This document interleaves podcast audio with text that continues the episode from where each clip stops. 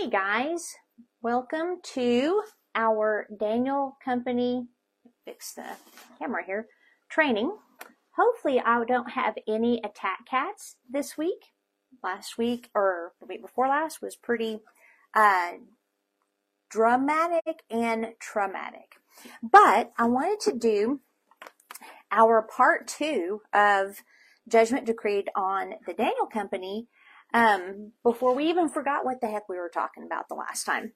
And um, so this is in Daniel chapter 5. We're going to start with verses 13 through 16.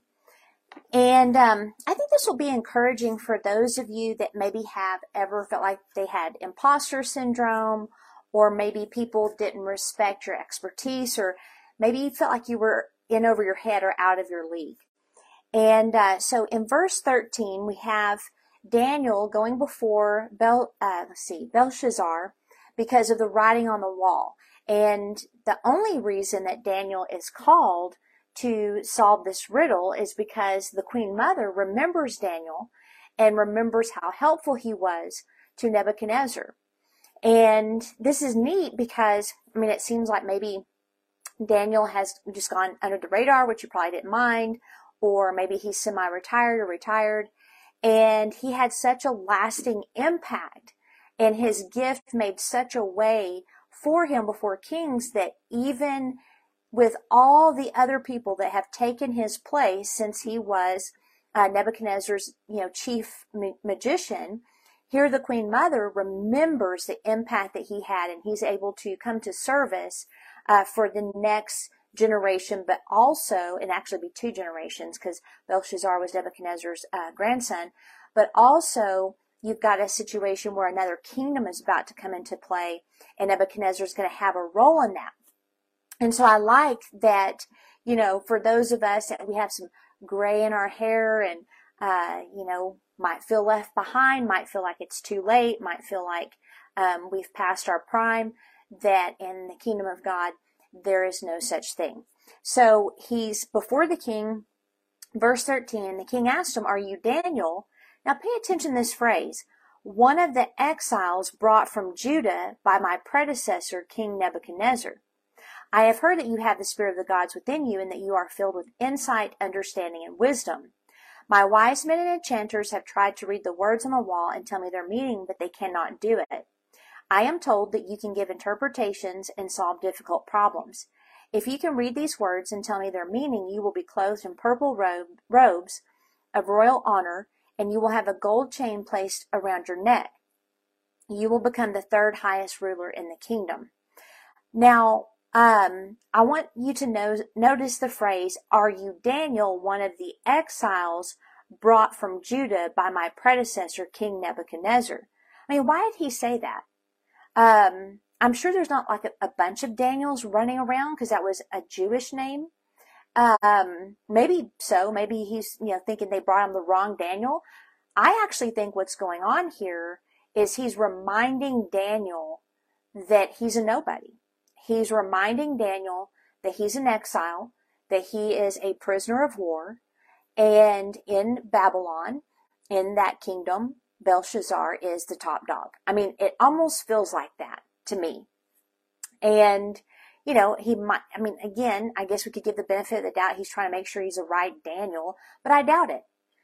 And, uh, I wanted to say that if it was a slight, Daniel simply ignored what the king said or what he was trying to do because his identity and his confidence is not in how others see him, his identity and his confidence is in how God sees him and what his role is. He doesn't need the commendation of man.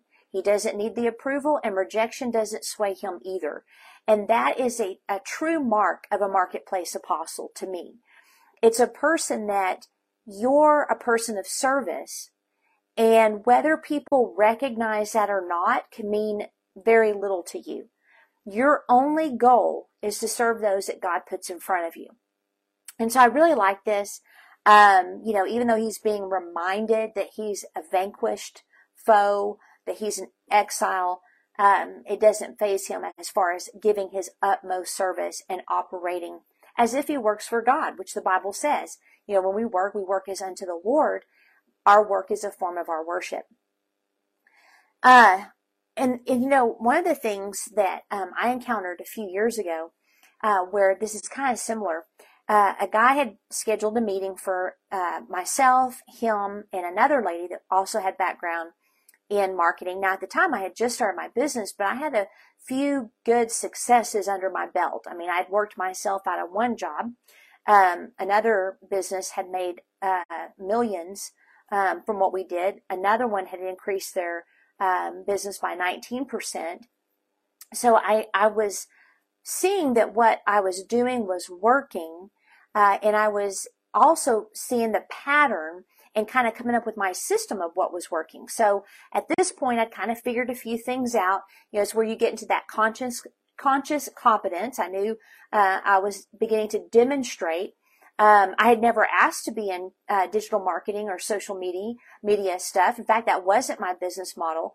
Um, but when one of my clients said, "Hey, do you do that?" I'm like, "Yeah, absolutely, I do that." Uh, I definitely had the training. I'd done the the education part. Um, but you know, I, I hadn't had that client and hadn't considered that was something I was supposed to do. So anyway, I've got a few clients. I've got some, you know, some stuff that I've done. And this lady and myself, we were talking about the marketing strategy for this organization. And I couldn't figure out why she was there either. Like, um, I didn't know if maybe it was like a brainstorming is what I, I think it was. And, um, so anyway, she mentioned a couple things and they were kind of old school and I didn't see how they were going to fit with what we were um, going to try to achieve on social media and all that. So I asked a couple questions and finally she just put everything down. And, and I knew this lady. I, you know, met her a, a couple years before and I was excited that she was at the meeting, but it got a little bit confusing as to what the role and the purpose was. And she said, where did you go to school? And uh, I said, I haven't gone to school. Now, my training was from some of the best, but it wasn't in a formal education. And, um, well, you know, how do you know? I mean, and I said, because I've got clients, I've made them lots of money. That's how I know. And, um, and you could tell she was confused. You know, it was the typical, I've gone to college for this, you know, advertising and marketing. I know what I'm doing, blah, blah. Where are you getting your authority to say that you know what you're doing? And uh, so anyway, it didn't go well. Um, I think she was probably offended that I was in the room um, and offended that I was asking questions. Well, anyway, I'm the one that ended up doing the work. Um, and hopefully I've been able to serve my client well. But that was one of those moments where the questions were designed to make me feel this small. They were designed to make me doubt my ability um, to make me feel inferior uh, to the other individual. Now, whether she meant to do that, I can't say what her motives were. I just know that the tone and the questions asked made me feel that way, or the, the attempted to make me feel that way, but I recognized what it was. Not only that, but I have the personality that's very hard to intimidate me.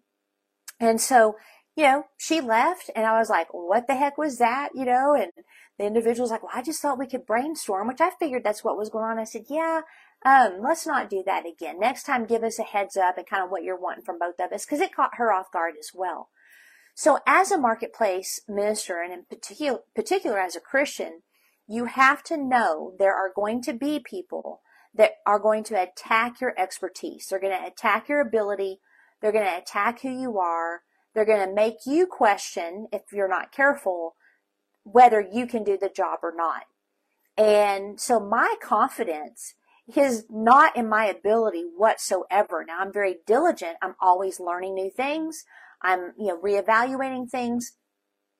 But I can tell you there are plenty of times where I'm in the middle of a meeting and I have no idea how to solve a problem and I rely on Holy Spirit a hundred percent for my business success.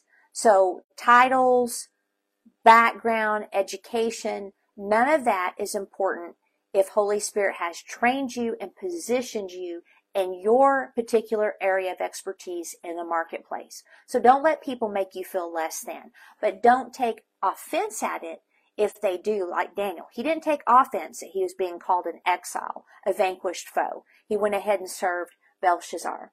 So being self-conscious or overly conscious will shut down your ability to operate in your natural and supernatural giftings.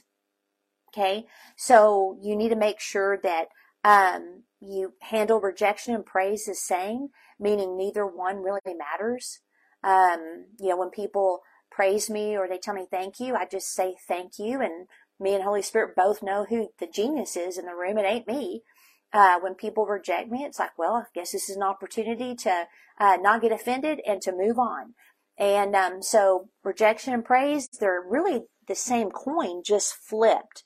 Where the one people want to honor you, you need to allow them the space to do so unless it's flattery. You need to you need to recognize flattery like with a 10 foot pole. Because people that flatter, they're manipulating you and they want something from you. And so I don't buy into flattery, but genuine appreciation and compliments, I'll accept those and say thank you. Rejection, it's like, I don't have to work for you. So, I mean, you can make that decision. If there's someone that's always attacking you or your ability, you can decide, you and Holy Spirit alone, whether you want to continue to work with that person. I mean, I've had a couple people like, we're not going to mesh. So you're fired as a client. Of course, I didn't phrase it that way, but sometimes you just got to cut those suckers off. So, um, just live before an audience of one. That is the best advice I can give you so that you can navigate through the marketplace in any of the praise and rejection you might experience. You can navigate well through it because if God commends you, who, what does it matter if anybody else does? And God won't reject us, so who cares if other people do? So they're really good opportunities to kill ego. So in verse 17, Daniel answered the king, keep your gifts or give them to someone else. But I will tell you what the writing means. Oh, and I forgot to tell you. He said that you'll become, oh no, I read it, I think, that you'll become, um, you'll have a gold chain placed around your neck. You'll have uh, purple robes of royal honor. You'll become the third highest ruler in the kingdom. And Daniel's like, yeah, you can keep all of that or give it to this guy over here. Uh, he said, but I'm to, I'm to tell you what the writing means. He said, Your Majesty, the Most High God gave sovereignty, majesty, glory, and honor to your predecessor Nebuchadnezzar. He made him so great that people of all races and nations and languages trembled before him in fear. He killed those he wanted to kill and spared those he wanted to spare. He honored those he wanted to honor and disgraced those he wanted to disgrace. But when his heart and mind were puffed up with arrogance, he was brought down from his royal throne and stripped of his glory. He was driven from wild society, or from human society. He was given the mind of a wild animal, and he lived among the wild donkeys. He ate grass like a cow, and he was drenched with the dew of heaven, until he learned that the Most High God rules over the kingdoms of the world and appoints anyone he desires to rule over them. Now, just real quick for democracy's sake, this is in kingdoms. Okay. In, in a democracy, you vote your rulers in. That's why it's so important to hear God on who to vote for. So we have to make sure that we're not boxing America into a um, monar- monarchy. We are a democracy that requires our cooperation in getting righteous people in uh, office. So, you know, Daniel's not interested in any of these empty promises. Uh, I think even when Nebuchadnezzar put him in charge over the, the magicians, um, he recognized the opportunity that was to have influence um, for the future. But when it comes to money, position, or power, he doesn't care. He doesn't care about that, which is really neat. But he's also being very direct with Belshazzar, where with Nebuchadnezzar, he was definitely direct, but he would start statements off like, may it be your enemy and not you. You know, like he, you could see that he actually genuinely loved Nebuchadnezzar. Um, but here he's just like, you can keep your stuff. And he reminded him of the arrogance that brought his grandfather to the point of being like an animal, which by the way, there's historical evidence that did occur. Um, so that's, you know, pretty interesting. So then verse 22, he says, You are his successor, O Belshazzar, and you knew all this.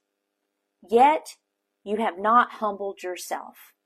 See, it's a greater sin. There's a greater consequence to knowing something and willfully doing what you know you shouldn't do. There's a difference between doing something and you're and you don't know and and God may warn you and then you pay the consequence. But if you've heard the story that your grandfather because of his pride was like a wild animal then why would you act so prideful? And then he points out his pride. He said you have proudly defied the Lord of heaven and have had these cups from his temple brought before you you and your nobles and your wives and concubines have been drinking wine from them while praising gods of silver, gold, bronze, iron, wood, and stone, gods that neither see nor hear nor know anything at all. But you have not honored the God who gives you the breath of life and controls your destiny.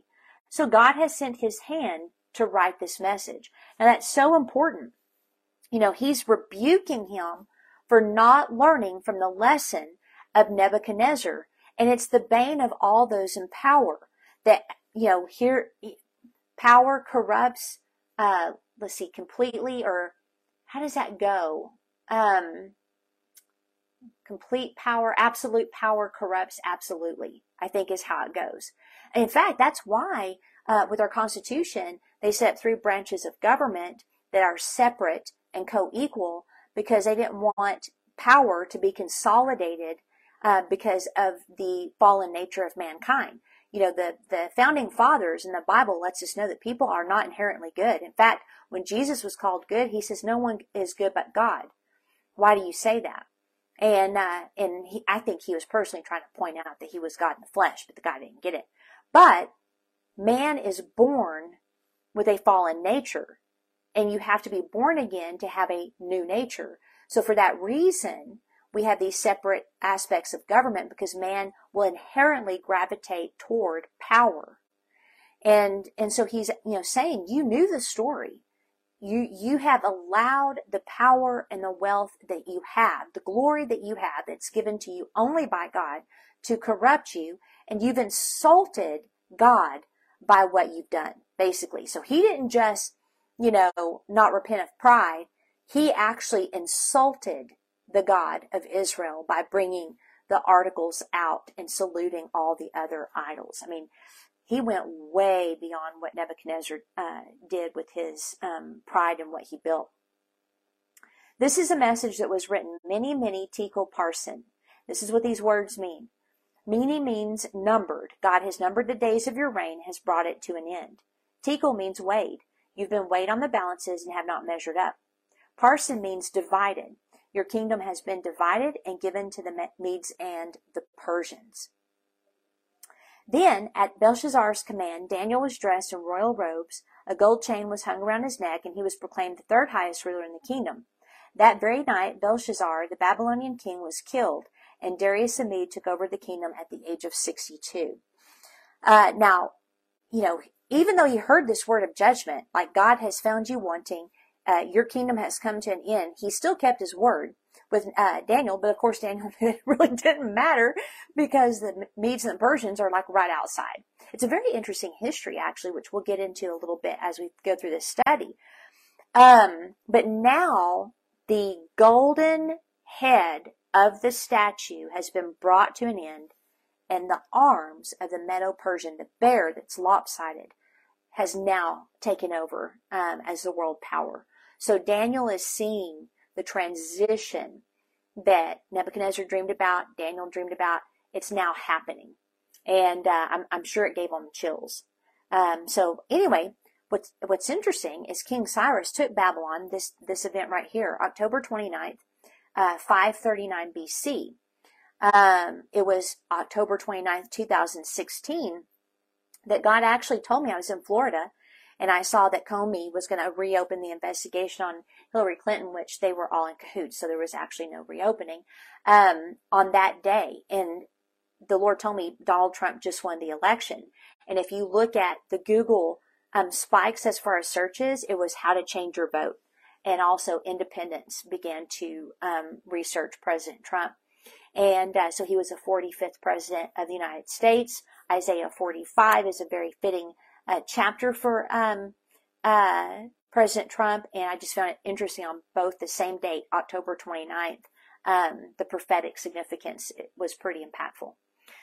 Now, um, why am I telling you this? Because people say that God's not political. Bull. He's very political, uh, but not in the sense we think. Uh, if you look at Psalm chapter 1, um, no, I'm sorry, chapter 2. And then if you look at verse 7, the Lord proclaims, or the king proclaims the Lord's decree. The Lord said to me, You are my son. Today I've become your father. Only ask, and I will give you the nations as your inheritance, the whole earth as your possession, and you will break them with an iron rod and smash them like clay pots. So the political aspect of Father is He's after nations. Jesus said, Go and make disciples out of nations. And yes, evangelizing the one is absolutely legitimate in the kingdom of God, but we have forgotten that our original mandate is to disciple nations. We need to be thinking nations because that's what God is after. And that's why uh, the future of America is so crucial. We want to make sure that we are a sheep nation, which is determined by how a nation treats Christians and Jews. And the Bible is full of political stories. I mean, Moses and the Pharaoh, David, Saul, Joseph, Daniel. I mean, the list goes on and on. In fact, a lot of the things that the Lord said that we don't understand were actually political statements. Like one was, do you go out to battle without counting the cost or something like that? That was actually referencing a battle that one of the Caesars went to. I think it might have been Tiberius, and he lost because he didn't properly prepare, and it was a big embarrassment. So the Lord repeatedly said things that were political. Uh, but the nations, the kingdoms of God is what God is after, or the kingdoms of this world are what God is after. And our role as marketplace ministers is very important in that plan. This is why he said, Oh, I've got here my notes, Matthew 28, 18 through 20. Jesus came and told his disciples, I have been given all authority in heaven and on earth. Therefore, go and make disciples of all the nations, baptizing them in, in the name of the Father, the Son, and the Holy Spirit. Teach these new disciples to obey all the commands I have given you. And be sure of this, I am with you always, even to the end of the age. Make disciples of nations. Baptize. So, our influence in the marketplace collectively as the ecclesia, as the Christ followers, can determine whether our city, our county, our state, and our nation is a sheep nation. Don't underestimate your role. Don't un- underestimate your influence. Um, just keep doing what you're doing very, very well with the heart of a servant. And your gifting, both supernatural and natural, will make a way for you um, to go before kings. And I can 100% verify that's accurate. Um, go to churchshift.me if you want some more marketplace training. And also, um, beginning January 19th, every Thursday for I think it's a five week study. We're going to talk about your purpose and your calling, but I'm starting a Bible study just for business owners and professionals. I'm calling it BOW, Business Owners in the Word. Um, I'd like to call it Business Owners and Professionals in the Word, but BPOW just sounded a little bit weird. But it's for anybody that's in a professional setting, and we're going to study the Word specific to your role as a business owner and as a professional. You know, pastors, uh, it's rare that they teach things that are marketplace focused. And being a business owner, being in ministry since 2006, um, had a church for 10 years, um, you know, being a, you know, a person that absolutely loves business and that's equipped and trained people for a long time, been born again since I was 1989. I felt that my role is to equip and train professionals and business owners uh, in their uh, their role, how to navigate through the marketplace well, the unique things that we encounter that maybe you don't if you're in full time ministry, like all of those things, um, they're important, and we need to know how to navigate through them in a way that's effective, in a way that is well for us and our soul. Um, but it's going to be good. It's going to be good. It's going to be at the chamber. You don't have to be a chamber member. They're just letting us um, and graciously letting us use their facility. And I'm thinking lunch is going to be provided unless we get way too many people. Um, and then I may have to rethink that, and you might it might be a good idea to bring something. But either way, I'll let you know. um, just email me at sherryannwilson at gmail.com uh, if you're interested or message me in direct messenger. Um, and then go to churchshift.me and look at that training on the ecclesia, the marketplace, and the role of politics for the Christian. All right, so this week we'll get back to our urgent education as well. Thank goodness there were no cat attacks. That was very stressful last time. I just deleted the video because it was ridiculous. And I'm glad we got to get together today. So I'm going to hit the gym, get that sudden burst of energy because I'm done with my staycation and I got up at, you know, five something this morning and I'm tired after sleeping in for over a week. So I better go get that second wind and I will see you guys again this week.